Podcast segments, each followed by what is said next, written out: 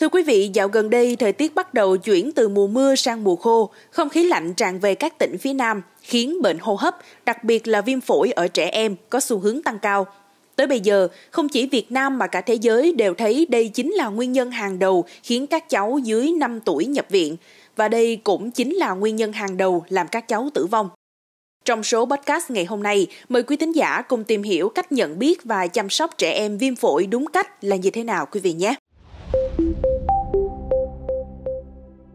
Thưa quý vị, có 5 nguyên nhân thông thường làm bệnh hô hấp tăng lên. Nguyên nhân đầu tiên có thể là do không khí khô. Không khí lạnh có xu hướng khô hơn, có thể làm khô màng nhầy trong đường hô hấp, tạo điều kiện cho virus xâm nhập cơ thể dễ dàng hơn. Ngoài ra, phản ứng miễn dịch suy yếu cũng khiến các bé dễ bị nhiễm trùng hơn, nhất là trẻ dưới 5 tuổi và người suy giảm miễn dịch. Những virus theo mùa cũng là một nguyên do làm bệnh hô hấp tăng lên. Một số virus đường hô hấp như virus cúm và cảm lạnh thông thường hoạt động mạnh hơn và dễ lây truyền trong điều kiện lạnh hơn, khô hơn. Bên cạnh đó, việc không gian trong nhà thường kém thông gió hơn vào mùa đông làm cho nhà bị giảm thông gió cũng khiến virus tồn tại trong không khí lâu hơn. Những biến thể miễn dịch khác nhau cũng làm tăng nguy cơ mắc bệnh đường hô hấp. Đã có bằng chứng cho thấy hệ thống miễn dịch của con người phản ứng khác nhau với các bệnh nhiễm trùng trong các mùa khác nhau, có thể khiến con người dễ mắc các bệnh về đường hô hấp hơn trong những tháng lạnh hơn. Ngoài việc phòng bệnh tốt như tiêm vaccine đường hô hấp, ăn uống dinh dưỡng lành mạnh, vệ sinh cá nhân và môi trường, bà con cần để ý dấu hiệu chuyển nặng của bệnh hô hấp ở con cháu mình để đưa đến cơ sở y tế kịp thời. Trong tất cả các dấu hiệu nặng ở trẻ trên 12 tháng như không uống hoặc bú mẹ được, nôn, co giật, ngủ ly bì hoặc khó đánh thức, thì dấu hiệu thở rút lõm ngực là phải đưa bé đi bệnh viện liền. Cách để cha mẹ phát hiện triệu chứng rút lõm ngực này là nhìn vào phần dưới lồng ngực, 1 phần 3 dưới lõm khi trẻ hít vào. Bình thường trẻ hít vào thì toàn bộ lồng ngực sẽ phồng lên, nhưng khi viêm phổi nặng thì phần dưới lồng ngực sẽ xẹp xuống do sự co thắt gắng sức của cơ hoành kéo ngực xẹp xuống khi bé hít vào. Thưa quý vị, thật ra phát hiện sớm viêm phổi ở trẻ không phải là việc khó. Triệu chứng sớm nhất báo hiệu em bé có khả năng bị viêm phổi là thở nhanh. Để phát hiện được điều này, chúng ta chỉ cần đếm nhịp thở các cháu trong vòng 1 phút. Lưu ý là tốt nhất hãy đếm nhịp thở lúc em bé yên tĩnh, nếu em bé nằm được thì càng tốt. Chúng ta quan sát cử động ngực bụng của bé, cứ mỗi lần bụng cháu nhấp nhô thì tính là một nhịp.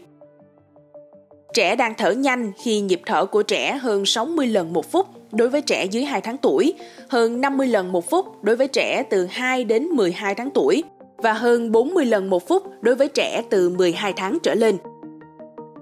Khi bé bắt đầu thở nhanh là lúc bé bắt đầu có triệu chứng sớm nhất của viêm phổi, cha mẹ cần đưa trẻ đến cơ sở y tế để điều trị thích hợp. Tuy nhiên, có những trường hợp dù trẻ nhập viện và điều trị từ sớm nhưng bệnh vẫn kéo dài khiến phụ huynh rất hoang mang.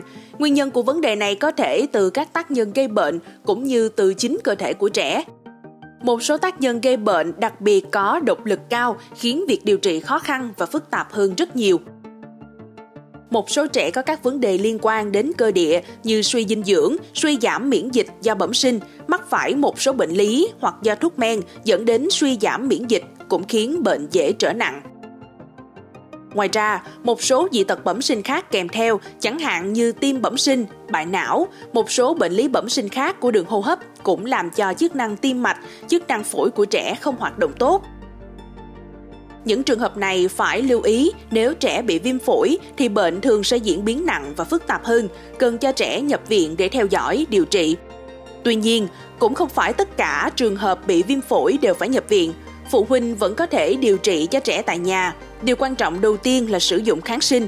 Cần cho trẻ uống đúng loại kháng sinh theo chỉ định của bác sĩ. Ngay cả trường hợp trẻ đã cải thiện, vẫn phải điều trị đủ thời gian để triệt sạch mầm bệnh, tránh nguy cơ tái phát hay kháng thuốc về sau. Thứ hai, cần lưu ý đến vấn đề dinh dưỡng của trẻ. Trẻ bị bệnh nên ăn uống đầy đủ các nhóm chất, không nên kiêng ăn. Điều này sẽ giúp trẻ vượt qua bệnh tật nhanh chóng hơn. Và điều quan trọng là cần cho trẻ uống nhiều nước. Nhiều người có thói quen cho trẻ uống những loại thuốc ho, thuốc lông đàm mà quên mất rằng việc cho trẻ uống đủ nước cũng là vũ khí vô cùng lợi hại giúp trẻ giảm ho và lông đàm. Thông thường, phụ huynh khi thấy con trẻ ho sẽ cố tìm cách kiềm hãm cơn ho.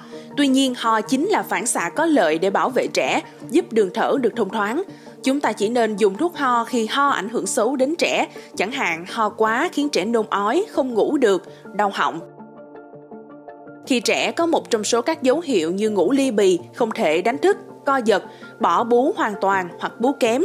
Đối với trẻ dưới 2 tháng tuổi thì bú lượng sữa ít hơn một nửa so với bình thường. Đó là dấu hiệu bệnh chuyển biến nặng, cần đưa trẻ đến bệnh viện càng sớm càng tốt. Về việc dùng kháng sinh cho trẻ, theo khuyến cáo của Tổ chức Y tế Thế giới WHO và Bộ Y tế Việt Nam, thì mọi trường hợp viêm phổi ở trẻ dưới 5 tuổi cần phải được điều trị bằng kháng sinh. Các tác nhân bên ngoài như môi trường sống, không khí ô nhiễm có thể khiến cho virus và vi khuẩn đồng nhiễm với nhau, tấn công trẻ cùng một lúc. Vì vậy, đối với các trường hợp viêm phổi ở trẻ dưới 5 tuổi cần phải điều trị bằng kháng sinh. Mong là số podcast ngày hôm nay đã mang đến cho quý thính giả những thông tin bổ ích xoay quanh việc nhận biết và chăm sóc cho trẻ viêm phổi. Đừng quên theo dõi để tiếp tục đồng hành với podcast Báo Tuổi Trẻ trong những số phát sóng lần sau. Xin chào tạm biệt và hẹn gặp lại!